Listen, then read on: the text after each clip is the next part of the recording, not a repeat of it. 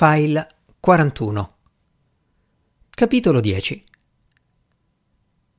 Ogni volta che va a fare pipì, l'Augusto si ricorda di quella sera e del relativo servizietto. Poi, quando si dà una scrollatina, pure che ha risposto ma sì, certo, ha anche promesso.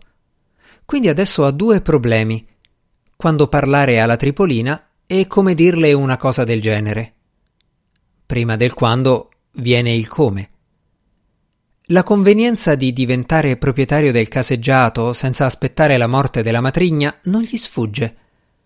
Adesso che gliel'hanno detto, prima non ci aveva mai pensato.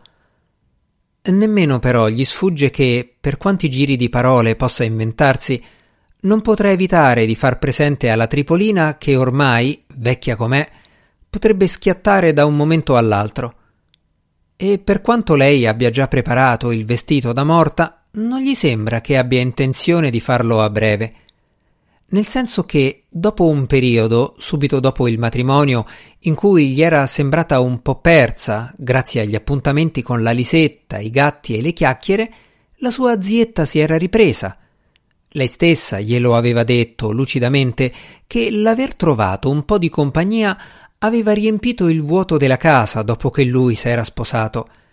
Era come se, aveva addirittura spiegato, ogni gesto della sua giornata avesse ritrovato un senso che si completava in quelle reciproche confidenze serali, per non dire dei gatti.